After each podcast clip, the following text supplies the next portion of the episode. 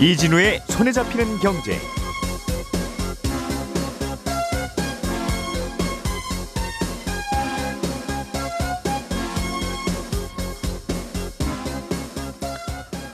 안녕하십니까 이진우입니다.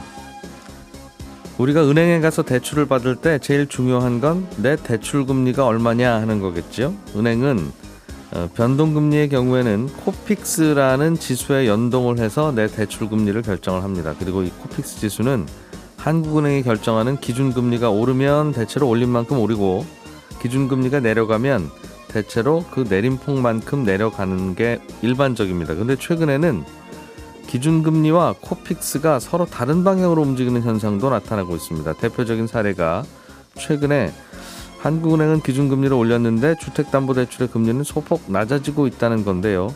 어, 이런 현상이 의미하는 건 어떤 건지 좀 자세히 짚어보겠습니다. 변동금리 대출을 고정금리로 바꾸면 가구당 연 80만 원 정도로 어, 정도의 이자를 낮출 수 있다는 보고서가 나왔습니다. 어떤 이유로 이런 계산 결과가 나오는 건지 그럼 일단 바꾸는 게 좋은 것인지 이 내용도 좀 따져보겠습니다. 유럽에서 때 아닌 종이 부족 현상이 계속되고 있다는 소식 그리고 일본 교토에서는 빈집에 세금을 물리려고 한다는 소식도 간단히 전해드리겠습니다. 2월 16일 수요일 손에 잡히는 경제 광고 잠깐 듣고 시작하겠습니다.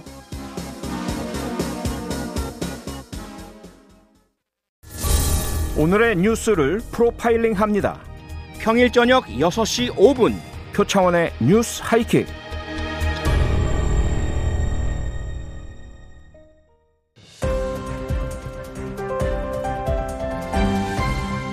이진우의 손에 잡히는 경제. 네, 오늘도 어, 손에 잡히는 경제 박세훈 작가 그리고 김현우 행복자산관리연구소장 김치형 경제뉴스 큐레이터 이렇게 세 분과 함께 중요한 경제 뉴스들 좀 정리하고 파보겠습니다. 어서 오십시오. 네, 안녕하세요. 오늘은 김치영 큐레이터께서 준비해 오신 소식부터 네. 좀 들어보겠습니다. 최근에 주택담보대출 금리가 계속 오르기만 하다가 네네. 어, 최근에 내린 모양이에요.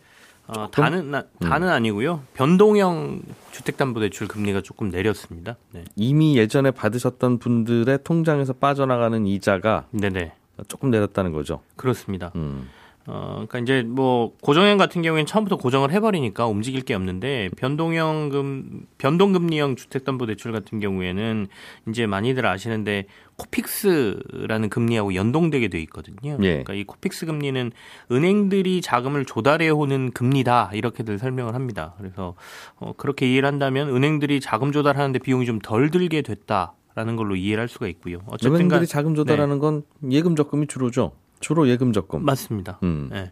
그러니까 이제 저희가 어, 예대 마진으로 은행이 먹고 산다 이렇게 얘기하지 않습니까? 그러니까 고객들한테 돈을 받아서 예금으로 들어온 돈을 대출로 빌려주면서 음. 결국에는 돈을 버는 게 은행들의 주 수입원인데 어, 예대 마진 쪽에 있는 그러니까 어, 들어오는 돈이 음. 그러니까 많아지면 은행들이 예. 조달할 수 있는 어, 밖에 나가서 어떻게든 뭔가 돈을 가져와야 되는데 가져올 필요가 없어지지 않습니까? 그러다 보면 이제 코픽스 금리도 조금 떨어지거든요. 음. 그런 현상이 최근에 좀 나타났다고 보시면 되겠고요. 코픽스 하락분이 최근에 한 0.05% 포인트 정도 떨어졌습니다. 그러다 보니까 음. 전체적인 어, 변동금리 형 주택담보대출 금리가 조금 떨어졌고요. 네. 어, 그게 이제 시장에선 조금 의아한 거죠. 왜 기준금리도 오르고 금리는 계속 오른다고 하는데 음. 갑자기 주택담보대출 금리가 떨어지지? 라는 생각들이 좀 들게 된 것이죠.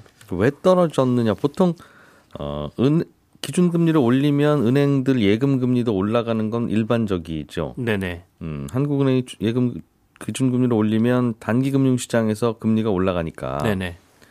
CMA나 MMF처럼 하루만 맡겨도 이자 주시, 드립니다 하는 그게 단기금융시장의 금리를 반영해서 주는 거니까 네, 맞습니다. 그, 그 통장에 이자가 올라가고 네. 그럼 은행들은 예금 빠져나가는 걸 막으려면 그 정도 수준은 되니까요. 어, 맞춰서 올려줘야 되니까 이제 예금 금리 적금 금리도 비슷하게 올라가는 건데 네.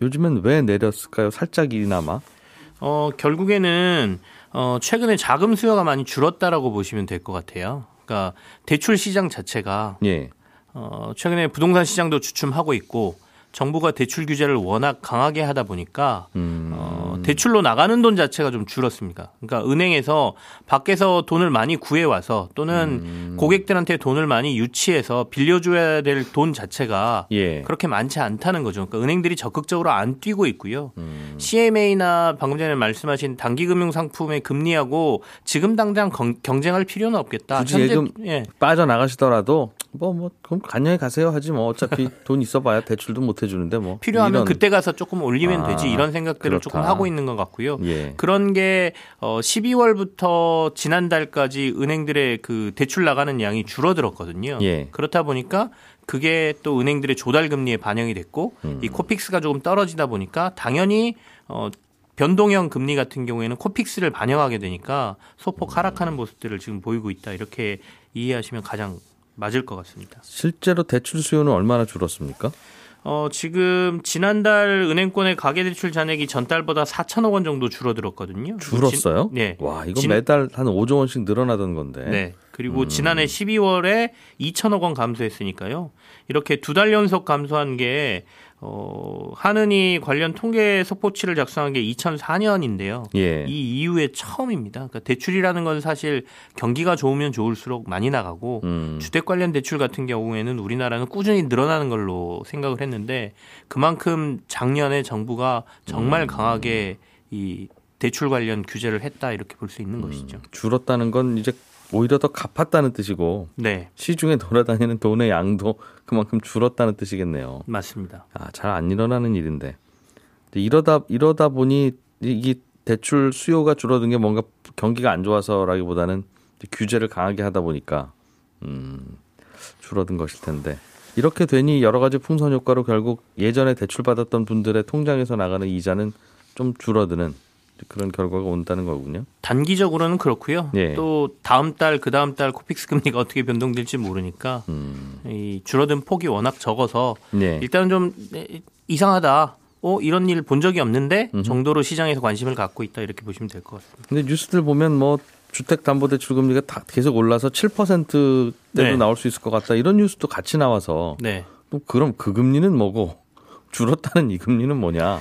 그러니까 금리라는 게 무조건 기준금리가 오른다고 다 끝까지 오를 것이냐 음. 또 사실은 생각해 봐야 될 문제인데 그러니까 시장에서 이 자금 수요하고 자금 조달 수요하고가 얼마나 맞아 떨어지느냐에 따라서 금리가 같이 움직이지 않습니까? 그러니까 금리가 지속해서 그렇게 올라버리면 그 돈을 가져다 쓸 때 비용이 많이 들기 때문에 대출 수요는 줄어들겠죠. 음. 대출 수요가 또 줄어들면 은행이 내줄 돈이 줄어드는 거기 때문에 예. 그게 시장이 또 그렇게 갑자기 바뀌게 되면 또는 부동산 시장이 급냉해서 음. 사람들이 대출을 안 가져가게 되면 다시 시장에서는 금리가 시중금리는 떨어지는 모습이 나타나고 음. 그럼 그게 반대로 기준금리를 또 낮추는 현상이 나타나고 그러는 거거든요. 그러니까 음. 그 한계가 시장에서 어디까지 임계점이 갈 것이냐의 문제인 것 같습니다. 카카오뱅크라는 인터넷 은행은 주택담보대출도 이제 시작하는 모양이에요. 네. 주택담보대출은 이게 비대면으로 하기가 쉽지가 않아서 그동안 못했던 건데 신용대출이야 대충 신용 보고 돈 쏴주면 되지만 이 주택담보대출은 뭐 이것저것 등본도 띄어와서 뭐 그 근저당 설정도 해야 되고 좀 복잡하잖아요. 네, 맞습니다. 음, 어, 어제 이제 본격적으로 주담대 대출을 시작하겠다라고 선언을 했고요. 어, 당연히 새 상품을 내놓으면 시중은행들하고 경쟁을 해야 되지 않습니까? 그러니까 예. 시중은행보다는 조금 더 금리 조건을 싸게 내놓겠다라고 했어요. 그러니까 시중은행들이 지금 3% 중반에서 5%대 주담대 금리를 받고 있는데 5% 초반대. 예, 이거보다는 조금 낮습니다. 지금 카카오뱅크가 얘기하고 있는 게 2.989%에서 3.535% 변동금리 기준으로 예, 이 정도를 어, 상환 기간 5년을 선택했을 때 적용한다 이렇게 얘기를 했거든요. 그러니까 금리로서는 경쟁력이 조금 있다 이렇게 보이고요. 다만 9억 원 이하 수도권 소재 아파트만 해당한다라는 조건을 걸었고 최대 가능 금액은 6억 3천만 원이다 이렇게 어제 발표를 했거든요. 음, 네, 말씀하신 것처럼 이게 비대면인데 어떻게 해주느냐?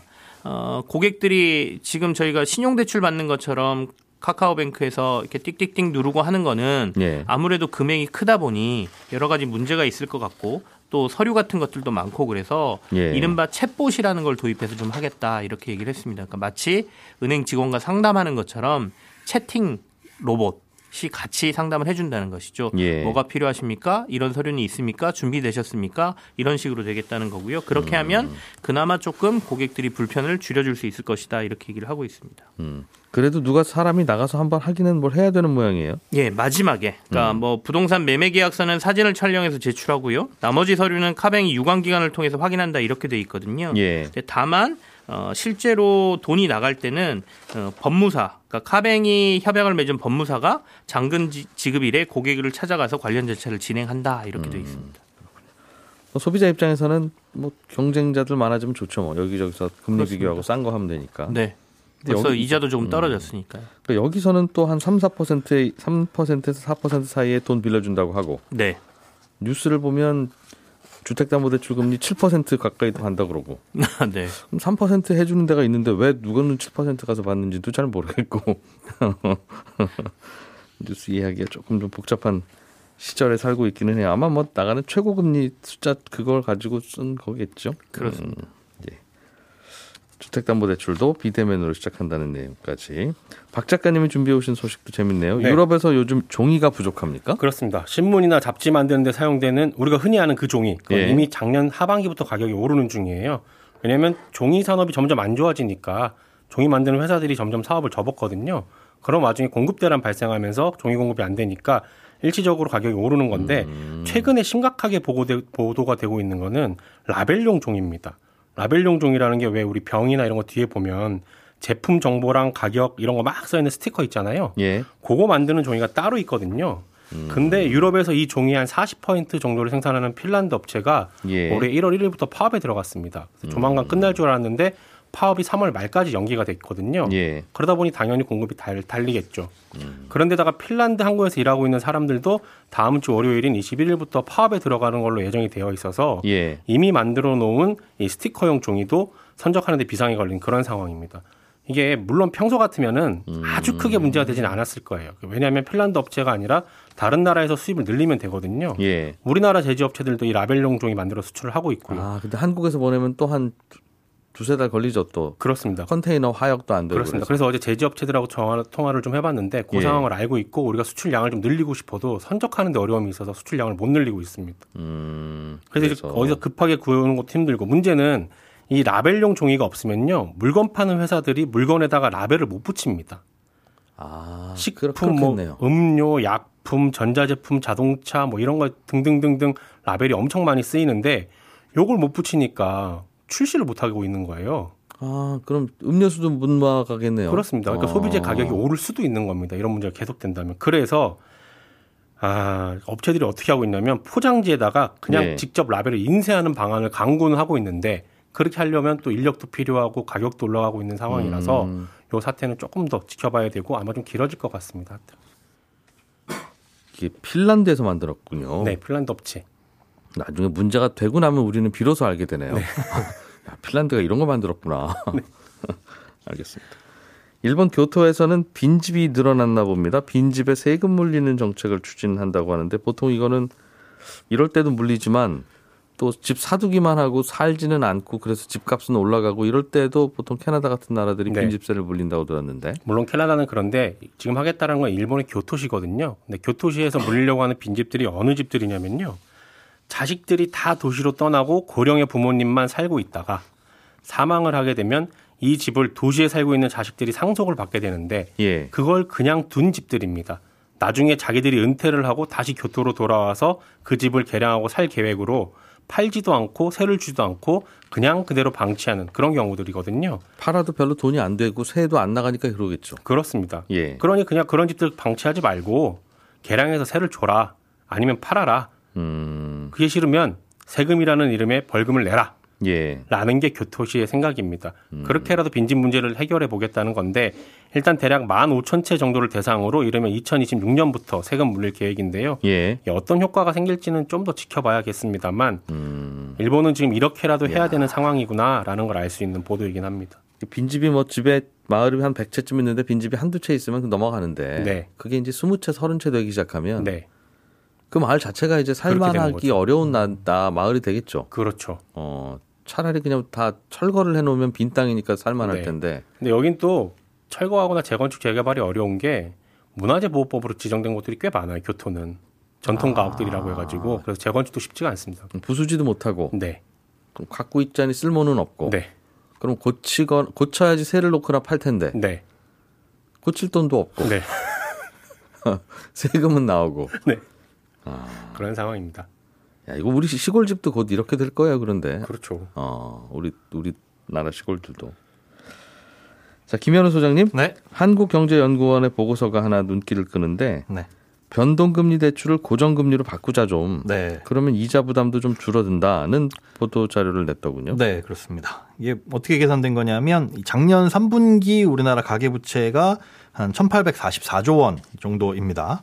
어, 지금은 한 1,900조 원이 넘어갔을 거다 이렇게 추정을 하고 있는데 이 중에 변동금리 대출이 11월 말 기준 75%가 좀 넘어요. 그러니까 4분의 3은 변동금리 대출이다. 1,380조 정도 된다 이런 거고 예. 여기서 이제 기준금리, 한국은행 기준금리가 1%포인트 올라가면 다른 금리들도 영향을 받게 될 텐데 그 영향폭은 다 다를 거잖아요. 뭐 신용대출도 있고 담보대출도 있고 뭐 영향을 받는 것도 있고 안 받는 것들도 있을 텐데 그런 것들에 이제 가중치를 부여해서 1%포인트 정도 올라갔을 때 변동금리라면은 따라서 올라가겠지만 이게 전부 다 고정금리였다면 아, 올라가지 않았을 것이다 하는 것을 추정해 가지고 계산해 보니까 예. 연간 15조 2천억 원 이걸 가구 수로 나누면 한 80만 원 정도의 이자 부담이 줄어들었을 것이다 줄어들 것이다 이렇게 예측을 한 겁니다. 음. 그런데 보통은 고정금리가 높잖아요. 그렇죠. 그러니까 이게 변 고정금리였다면 안 올라갔을 금리가 아니라 네. 더넷 고정금리였으면 이미 더 냈을. 그렇습니다. 근데 단군일에 우리 소비자들 중에 고정금리 선택했다가 아유 다행이다 했던 소비자가 단 한 명도 없지 않습니까? 그렇죠. 정책금리 제외하고는 사실 예. 그런 그렇죠. 음, 그래서 지금까지는 계속 금리가 내려오기만 하는 시절이었으니까. 네네. 그런데 예. 이제부터는 아닐 것 같으니 고정금리로 바꾸자. 음, 근데 이게 조금 내용을 들여다보면 내용은 다릅니다. 이제 같은 금리의 대출로 갈아탔을 때를 가정하는 거예요. 그러니까 예. 지금 만약에 변동금리 3%고 어, 고정금리는 4%인데 이걸 4%짜리로 갈아탔을 때 금리가 앞으로 얼마나 오르게 될 것이고 그걸 고려했더니 이자를 아낄 것이다가 아니라 지금 변동금리도 3%인데 이 3%짜리 변동이 고정이었다면 네. 이라는 걸 가정을 하는 거니까 사실상 지금 변동이신 분들이 고정을 갈아타야 됩니다라는 취지의 보고서는 절대로 아닙니다.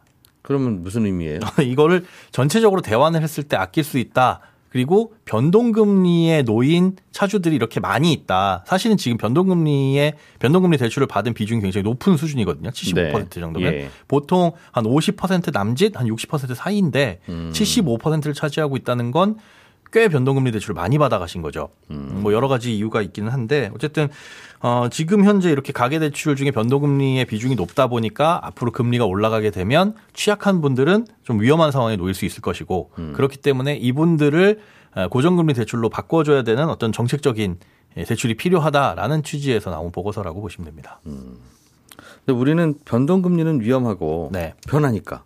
그죠. 고정금리는 늘 그러니까 그냥 안전하다. 네, 그 보통은 생각하는데 예측이 가능하니까. 생각은 예. 조금 바꿔보면 네, 변동금리라고 할 때 금리가 올라간다는 건 무슨 의미, 언제겠어요? 집값이 자꾸 올라가니까 정부가 기준금리도 올리고 네, 그럴 때 올라가는 거 아니겠습니까? 그렇죠. 그러면 변동금리로 대출 받았을 때의 위험이라는 건 내가 산 내 집값이 올랐을 때 위험한 거라서 네, 네. 이자는 좀 더 나가지만 집값이 올라가니까 자산 가격은 올라가겠죠. 서로 해지가 되는 것인데 네, 오히려 고정금리는 집값은 내려가는데 금리는 고정이면 네. 크게 더 위험한 거 아닌가 개인으로 봐서는 그런데 한편으로 봤을 때 일단 집값이 올라가면서 금리도 올라가는 건 상관이 없겠지만은 그 기분은 좋겠지만 문제는 어, 내야 될 이자 부담이 늘어나게 되면 현금 흐름 예. 그 가처분 소득이 줄어들 수 있다. 뭐 이런 의미가 될 수도 있고요. 음. 어쨌든 지금 문제가 되는 건 어, 특히나 이런 주택담보대출뿐만이 아니라 자영업자분들이 받은 신용대출이라든지 그와 유사한 성격의 대출들이 있잖아요. 예. 요거에 대한 이제 만기 연장 여부를 검토하고 있는데 어, 연장이 안 된다면 3월에 다 종료가 돼야 되고 예. 그러면 이제 상환도 들어가게 될 거고 여기에서 또 변동금리라고 한다면은 이자 부담 더 늘어날 테니까 음. 어찌 됐건 이 변동금리의 비중이 지금 이 높은 상태를 정부에서 좀 정책적으로 고정금리 대출을 내놔서 갈아태워줘야 되지 않느냐라고 예. 하는 거죠.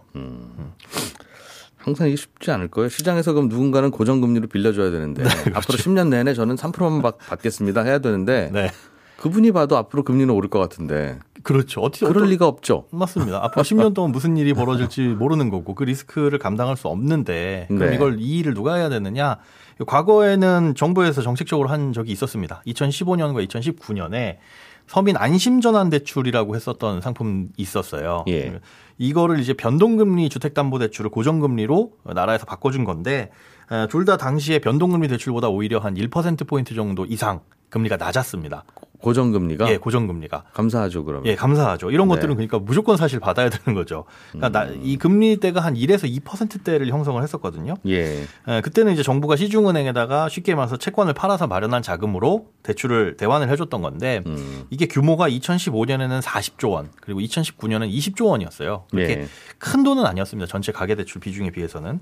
근데 이때 당시에 왜 이걸 해 줬냐? 2015년 당시에는 어, 이자 부담을 낮춰주겠다라는 것보다는 그때 당시엔 이자만 내고 있고 주택담보대출도 나중에 예. 가서 뭐 만기 일시 상환이나 굉장히 긴 기간 동안 거치하는 상품들이 많았거든요. 음. 이런 것들을 원리금 상환으로 돌려서 고정대출로 바꿔주는 대신에 고정금리로 바꿔주는 대신에 원금을 좀 갚게 해서 음. 전체적인 대출 규모를 줄이고 증가 속도를 줄이겠다라는 게 취지였고 2019년의 안심전환 대출은 조금 다른 게 대출을 받아가고 난 다음에 중간에 고정금리로 바꿔 타고 싶어도 이때 중간에 대출 규제가 강화됐거든요. 그러니까 LTV 규제가 강화되다 보니까 예전에는 70%로 대출 받으신 분들이 이제는 한도가 안 나와서 갈아탈 수 없는 예. 그런 분들을 좀 위한 음, 취지였습니다. 그러다 보니까 지금 이렇게 변동해서 금, 금리가 바뀌는 것 때문에 부담되는 걸 어, 갈아태워주기에는 사실상 이런 정책자금 대출이 나오기에는 현실적으로 어렵지 않을까 김 소장님 혹시 지금 대출을 좀 큰 돈 받아야 되면 네.